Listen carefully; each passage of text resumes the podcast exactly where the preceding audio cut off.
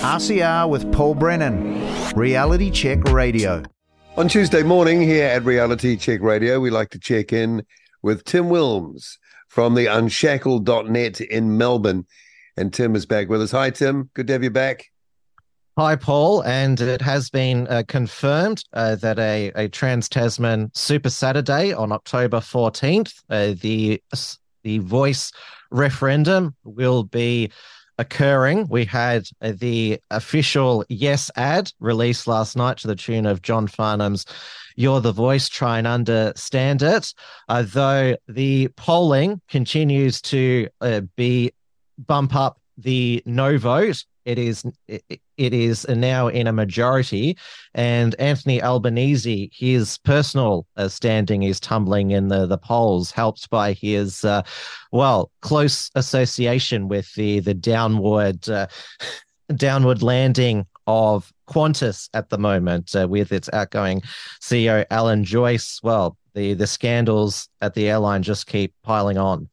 Yeah, because Alan Joyce, I think, has made some money on shares for his exit, and people are grumpy that, well, first of all, he had that approved. I think there's some issue about the time span between him leaving and being able to cash in those shares, but also there's been the issue of fares being paid back, right, like refunds, and they've had to do a major, what would you call it, capitulation there. Yes, issue refunds, not just credits with expiry dates, and they're also being taken to court for selling tickets on flights which were already cancelled. I don't know how that's possible. Yeah, that's Qantas had the reputation for being one of the best. That sounds a little, how would you describe that? Well, dishonest in a way, and at the same time they're blocking Qatar Airways and sort of fiddling around with the slot allocations, I think mainly at Sydney Airport. Is that correct? Yes. Qatar, as I reported to you last week, Qatar Airways wanted to put in an extra 28 flights into Sydney each week, which would have... There was some, I think some economist did some calculation, and that it could have reduced fares by up to $40, which is, well, that is a significant amount when you're flying.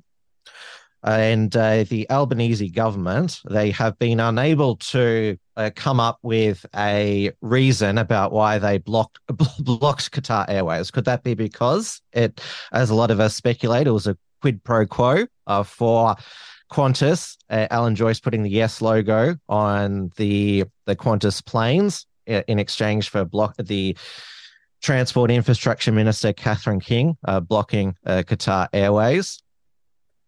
Yeah, so there seems to be quite a buddy-buddy relationship, well, between Qantas, but particularly Alan Joyce and Albanese. Is that what people are saying?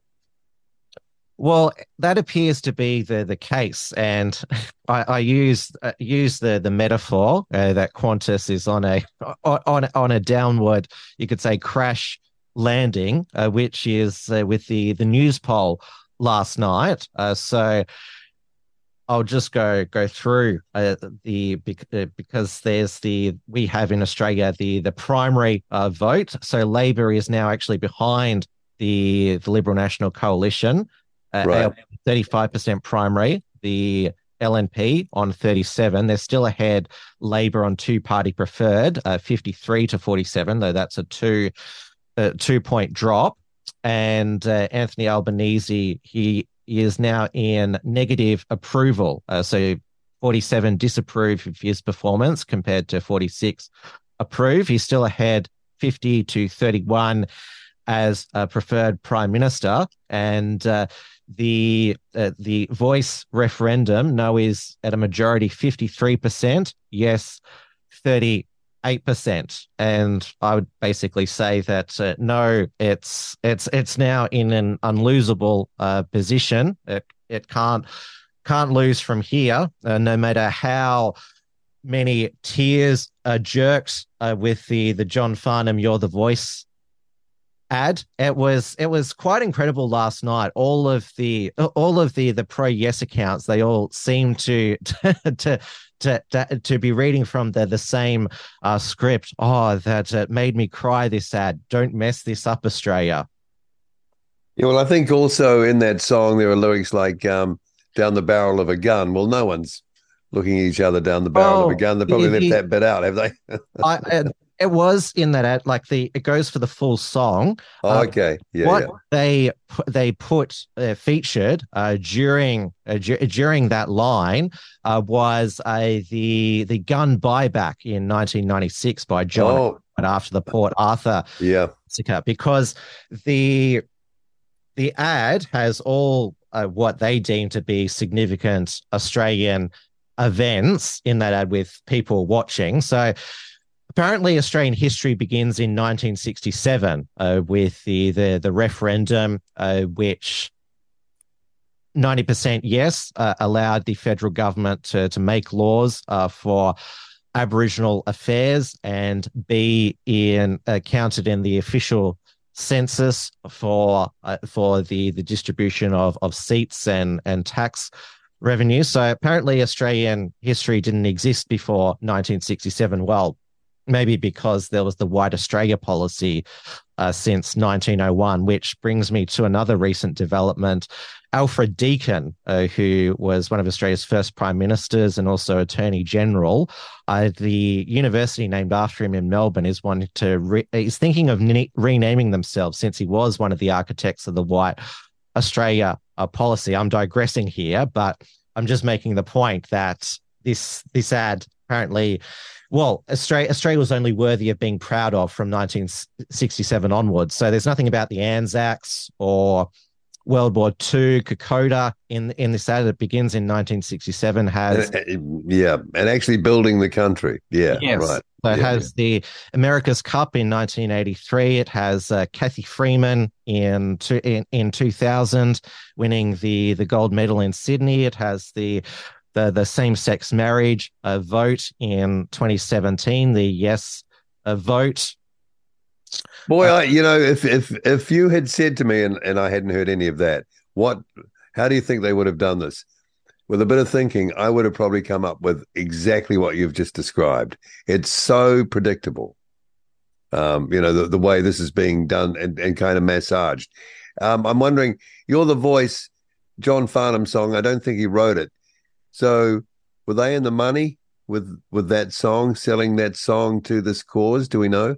Well, according to Australian entertainment reporter Peter Ford, who is not promotes himself as the best in the business, in my opinion, he is. He is absolutely always spot on, and he's not afraid to tell it as he sees it. He said that John Farnham and the songwriters gifted it to the Yes campaign. So there was no money there.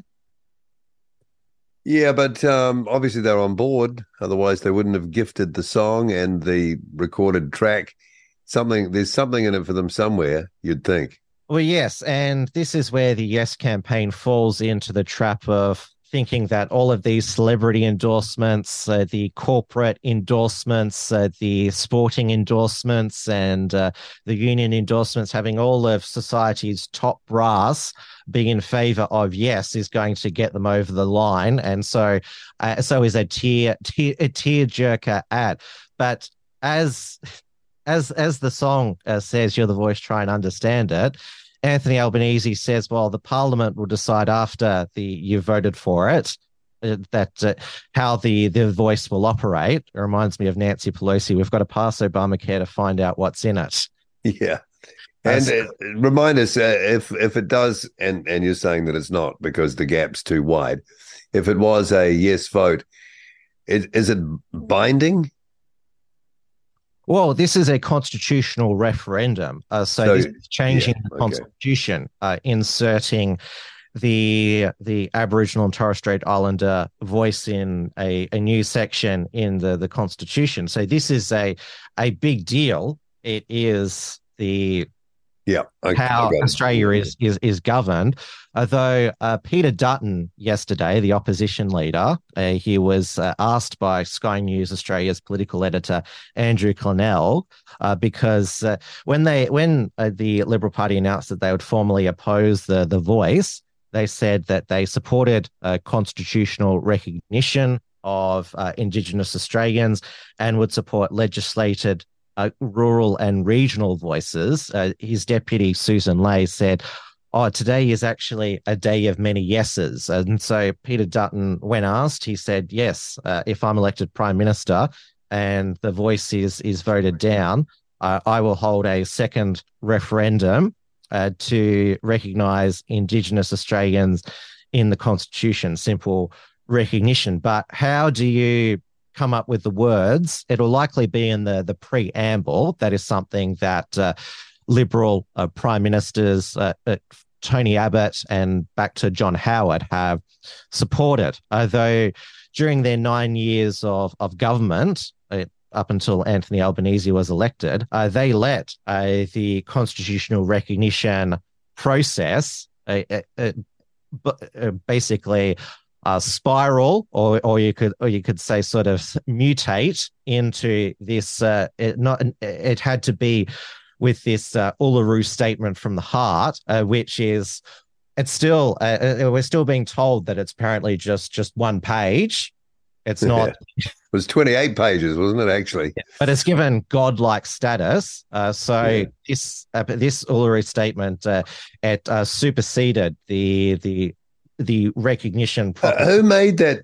Well, that statement that we, because I've heard you talking about this a few times, and I think you've described it before. But and it's only one page. Who generated this statement? Where does it come from?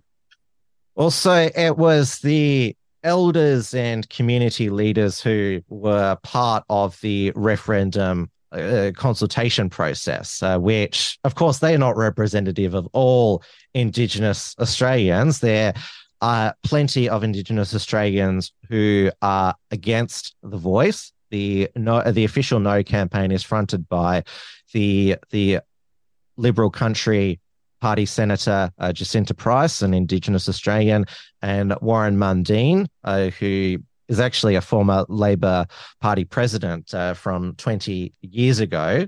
So he has had an evolution, a political evolution over his time. He was very scathing of the Prime Minister when it was a press conference after Albanese announced the referendum dates, saying that Anthony Albanese has unleashed hate on people such as me. They've almost driven me to suicide. Oh, wow.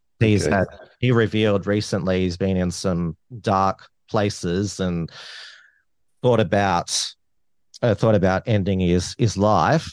So that's obviously because the left, they reserve the most vitriolic abuse for those they deem traitors. Who flipped. Yeah, race and gender traitors. Yeah, you know, the worst kind. Yeah, I get that. All right, and so Dutton wants to put everyone kind of through it again. Yes, if we vote no, we'll get another referendum, which is not. If when Australia votes no, I think that no means no, and it could, and even something in the preamble that could still open up a can of worms with our High Court, because they, throughout the years, they have made up Aboriginal land rights through the Mabo decision and the Wick decision, and also the Love decision, which is if a non-citizen who's committed a crime and is about to be deported, if they've got a fraction of Aboriginal blood in them, they can't be deported because they have a connection with the land. Makes perfect sense. They'll have to find another song, won't they? Or they reuse You're the Voice. Well, it's interesting they're not using the Yothu Yindi song Treaty. This is not about a treaty, the voice referendum. Well, there's a few other Aussie songs that we're doing about how's that? Well, there is a Australian rock and roller who is against the voice, Gary Angry Anderson of Rose Tattoo. So given that No is an unassailable lead in the polls, I think his song "Bound for Glory" is a good song for the No campaign. Someone should get the rights for it right now, while the price is good. Oh well, I'm sure that Angry Anderson probably wouldn't be it wouldn't kick up anything if I decided to play it on one of my shows, Bound for Glory, because it is one of my favorite Australian rock songs. There you go. And do we know just quickly the condition of John Farnham, because he was, I think, he'd been through some pretty heavy cancer surgery to, I think, his jaw or his mouth or something. Yes. Has he recovered? How's he doing? He's doing better now, so which is great to see, because when he announced that he was ill, we just lost Olivia Newton-John to cancer, so we're the nation sort of, oh, hopefully we don't lose another legend, because even though he's obviously lent his song to his voice to the voice campaign, pardon the pun, it doesn't diminish at all his legendary status. No, I'd agree with you there. And I know a few people have known him over the years, and apparently he's a real nice guy. All right, so what's been happening? Always got to ask, what's Dictator Dan been up to? Well, he's been sick again. This is his second illness. Maybe what sort of sick? Does anyone know what sort of sick? No, we don't know, but maybe he just keeps getting these free mushroom pizzas that keep making him sick. Don't mention mushrooms, man. That's one of the some people have speculated, but yes, it avoids him being grilled at the. There's now two. I mentioned last week. There's both the federal and state inquiry into his cancellation of the Commonwealth Games. Remember, $380 million to put on the Commonwealth Games in 2026. And it was also revealed in the Herald Sun newspaper on Sunday, because Melbourne is one of the very few major cities without an airport rail link, though I know that Auckland doesn't. So Dan promised that there'd be an airport rail link that'd be up and running by 2029. It seems to have been put on hold, thanks to Anthony Albanese with his snap infrastructure review. We're suddenly not hearing about that any criticism of his mate Elbow that he's holding up the funds. But so far, Dan Andrews has spent $630 million not to build this airport rail link. That's what's been spent so far. He seems to specialize in spending money to not spend money.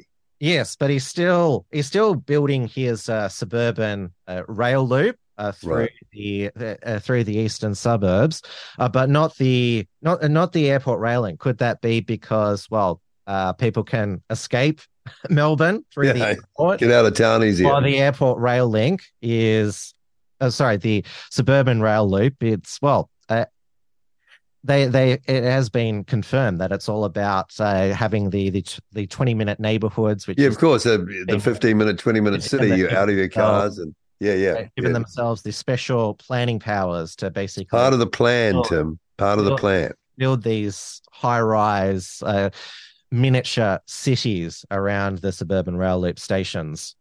Klaus will be pleased with him. You mentioned mushrooms. Gotta ask, because I'm curious. Because we talked about it a few weeks ago. What's the latest in the mushroom poisoning case? Has there been any developments?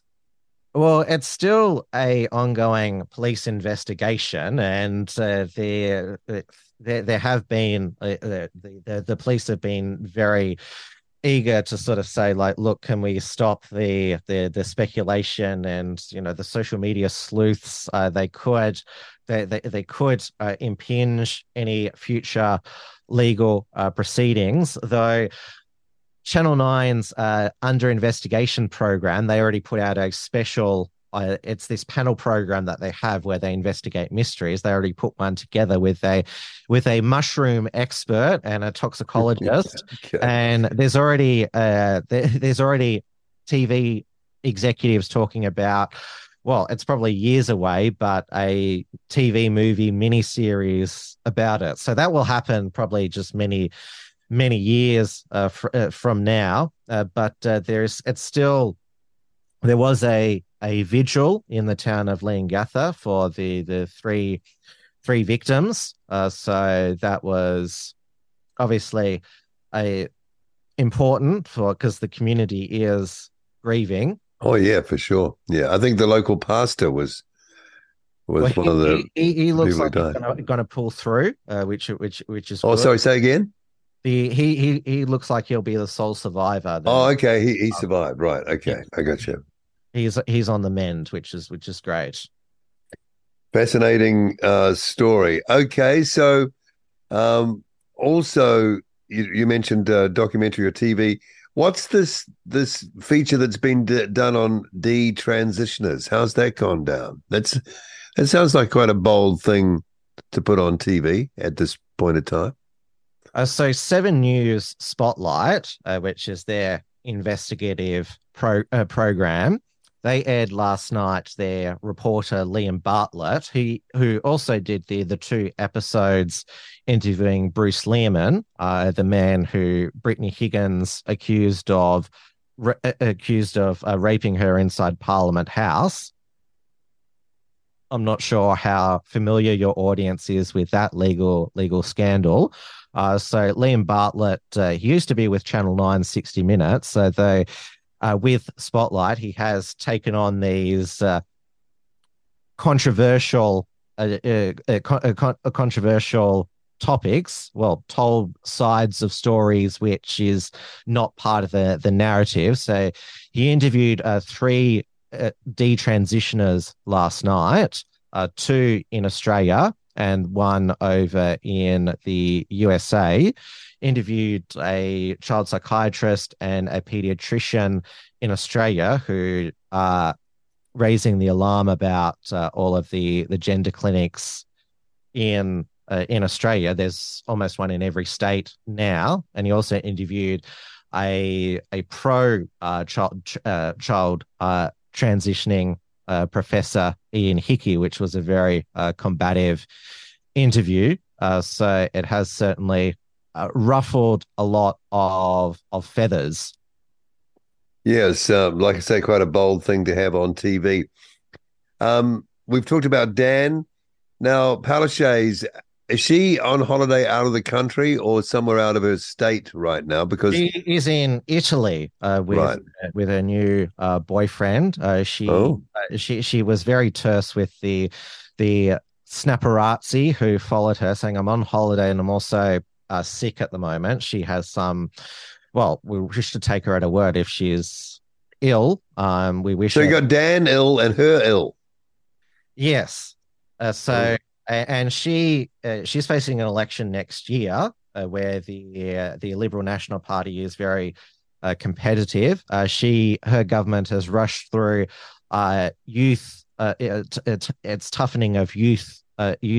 Laws governing youth crime, making breach of bail an offence, and that youth detainees can be held in adult watch houses, which has upset her left flank. But there are towns in Queensland being terrorised by gangs who engage in home invasions.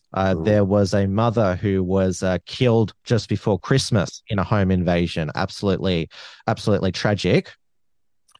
So she is obviously, this is poll driven. She's doing this, doing these reforms. But with her overseas, there is this sudden power vacuum, and so there's been a lot of speculation. Could she be tapped on the shoulder, removed, kind of like your Prime Minister in the 90s, Jim Bolger, was removed when he went overseas and came back and found out he wasn't the prime minister anymore. It's actually happened in Australia as well. The Northern Territory chief minister, Terry Mills, went overseas and there was a leadership coup against him. Yeah, you got to be careful when you go away. I hope she gets over whatever she has. Okay, and kind of heading towards the end of our chat, Kelly Jane Keen is back on the way. Is she to us? I know she's coming to New Zealand. Is she visiting Australia again?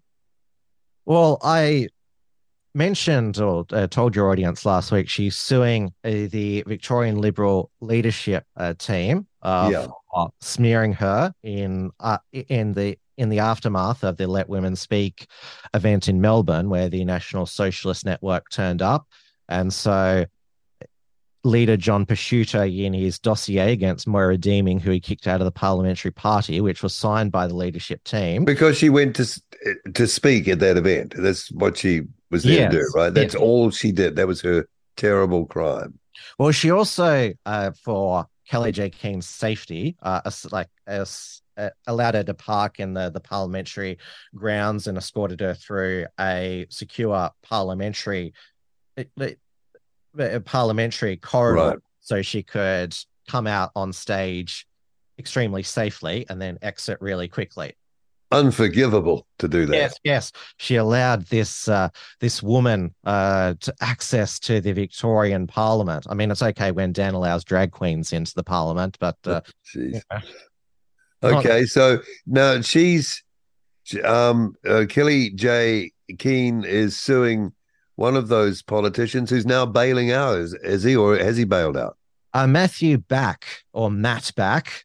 So there's always they always change their names. The former Liberal leader Matthew Guy changed his name to Matt Guy. Sort of, it all started with Dan Andrews wanting to be Dan Andrews. So Matthew Back, whatever he calls himself, he has all of a sudden announced that he is quitting politics altogether. He's still a relatively young man and is going to be moving to the UK to be an assistant principal, which is...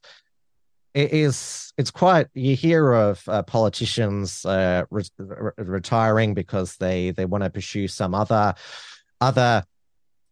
profession or spend more time with the family. Yes, but he's going to the UK to be an assistant principal. It's I've never heard a politician. Is he ducking and running for cover? Is that what people are saying, and sort of getting out of the limelight before this thing hits? Oh, well, possibly. It's all happened within a week, and so John Pesutto has lost one of his lieutenants, you could say, loyal lieutenants. So Matthew Back, when he was running for pre-selection, he claimed he was a conservative, though stood behind John Pesutto at every press conference, and he also even wrote an op-ed saying that the Liberal Party needs to move on from its founder, Robert Menzies, and his forgotten people speeches, basically saying, oh, we should just forget about our founder and move on. So seems to be a lot of forgetting about things, right? Well, you're talking about the that whole way the voice has been put across with, drawing a line at 67. Well, which Robert Menzies was a supporter of the White Australia policy. So, yeah, okay. He was Prime Minister, Australia's longest-serving Prime Minister from, they had two stints at the beginning of World War II and then from 1949 to 1966. So... Yeah, I mean, no one's saying that that's the right way to think about things, I guess, but it was of its time. That's the thing, it was of its time. You've got to surely accommodate that in the way you interpret the history. There was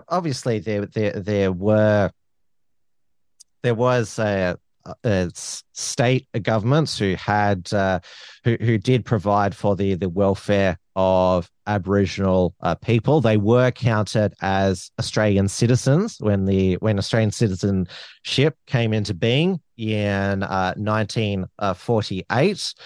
There is also this flora and fauna myth that Aboriginal Australians, they were only recognised under the Flora and Fauna Act. But what this myth relates to is that the New South Wales Flora and Fauna Act, it had jurisdiction over protecting Aboriginal cultural heritage, because obviously that includes flora and fauna in those lands. So this became this myth that, oh, they were treated as flora and fauna. And even the Indigenous Australians Minister, Linda Burney, in her maiden speech, she repeated this myth. Okay, well, I guess if you say something over and over again, often enough, it kind of becomes... Like the Uluru Statement from the Heart being one page. Though in a good development... I remember I spoke to you about the RMIT Fact Lab. They said that the Uluru Statement from the Heart was just one page. Yeah, that was that. They have been disaccredited by Facebook Meta as part of the international fact-checking network. Meta was paying this Fact Lab $740 million.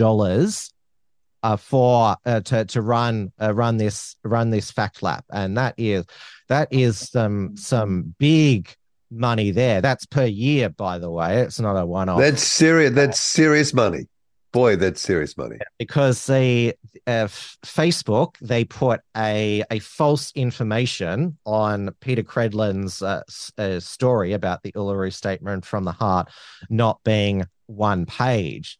And so they Sky News, they had an investigation into the fact check files. Interesting that the director of RMIT Fact Lab, Russell Skelton, is married to ABC Melbourne presenter Virginia Trioli, who I don't know if this is related, but she quit her morning spot on ABC Radio Melbourne. She's going to host a new art show on ABC television. So I'm not sure if they're related, but she suddenly quit her 5-day-a-week ABC mornings to host a arts program that probably no one will watch late at night. On ABC still, though? Yes, on the ABC. So she's kept her relationship with ABC. Yes, I'm sure it's just a coincidence. Now, that fact-checking, just remind us of the name of that outfit again. RMIT University. It's a university based in Melbourne. RMIT Fact Lab, and they also have a separate fact-checking operation with the ABC as well. ABC RMIT Fact Check, and that Australian operation received that amount of money. From Meta, which is Facebook, yes, 740. How can you do that amount of work? I know, and it just was by coincidence that all of their fact checks on The Voice were apparently debunking misinformation from the no side. And Russell Skelton, the director of RMIT Fact Lab, he on his personal Twitter X account, he's tweeting yes for The Voice, and so was another person at the Fact Lab, Renee Davidson, a researcher, and also criticised Peter Dutton as well. Called him said he was fear-mongering through racism. And I think what maybe made Facebook Meta sort of jump into action and suspend this relationship is Elon Musk retweeted the Sky News fact check files, and they you'd have to ask, because of the extraordinary amount of money involved for one country, if I've got this right, which is almost it's heading north towards $1 billion. You'd have to ask why Facebook would pass with that money, right? That's an extraordinary amount. They must be getting something that's worth that or more from making that contribution from somewhere else. They must be at some sort of government level. Is that for, I don't know, being open to censorship? Or what are people saying about this? Well, James Paterson, a Liberal senator who's on the Australian Parliament's Intelligence and Security Committee, has said that, look, this is like Facebook's a foreign company and they're censoring one side of the debate in a national referendum. And so he wrote to Facebook about this. And I mean, it is good now, because I remember 5 years ago, apparently these fact checkers, they were the godlike arbiters of truth. If they said something was false, then that was the truth. But there's a lot more scrutiny on them now, which is been well overdue. I just wonder how you burn up $700+ million checking facts. I'd love that to do some of my own fact checks. Something's up there, man. There's something twisted going on there. Is there anything that we've missed before we wind things up for this week, Tim? We have got because obviously the Yes campaign, they need to do all of the campaigning and ad blitz that they can. They've got a $50 to $100 million war chest that they're going to be spending. But the Catholic schools in Sydney, they are telling students to influence your parents to vote yes. So the Archdiocese of Sydney, which is headed by Archbishop Anthony Fisher, is supporting the yes vote. And so obviously you expect government schools to brainwash students. Obviously they shouldn't, but you're realistic about this. But Catholic schools taking a overtly political position on this, telling students how their parents should vote. I mean, by going through the kids. I mean, right? If they did this in a federal election, you should tell your parents to vote for this party because they support Catholic values. Oh, they'd be up in arms about that. But apparently because The Voice is a nice progressive feel-good thing, it's okay for the Catholic Church to push things on that regard. No matter what it means for the way the Constitution operates and how people are represented politically, people just won't think about the finer details. There you go. Okay. Well, plenty happening across the Tasman. Thank you for keeping us up to date with it all, Tim. We'll talk again. There will be a lot in the next 6 weeks, as there I'm sure in your general election campaign. Is your campaign officially begun? Yeah, they kicked off in the weekend. So already the promises are coming: free dental care for under 30s, and this and that and the other. Tax breaks, of course, as always. So they're off. Yep. So we're both being prepared to be bombarded. So I'll obviously check in with you again next week and tell you what the latest on the campaign has been. Yeah, no one's using any songs though at this point that I've heard. Unlike You're the Voice, John Farnham. No one's putting any songs out to support their campaigns yet. It's early days though. Yes. All right, we'll talk again next Tuesday. Thank you, Tim. Thank you, Paul. RCR with Paul Brennan. Reality Check Radio.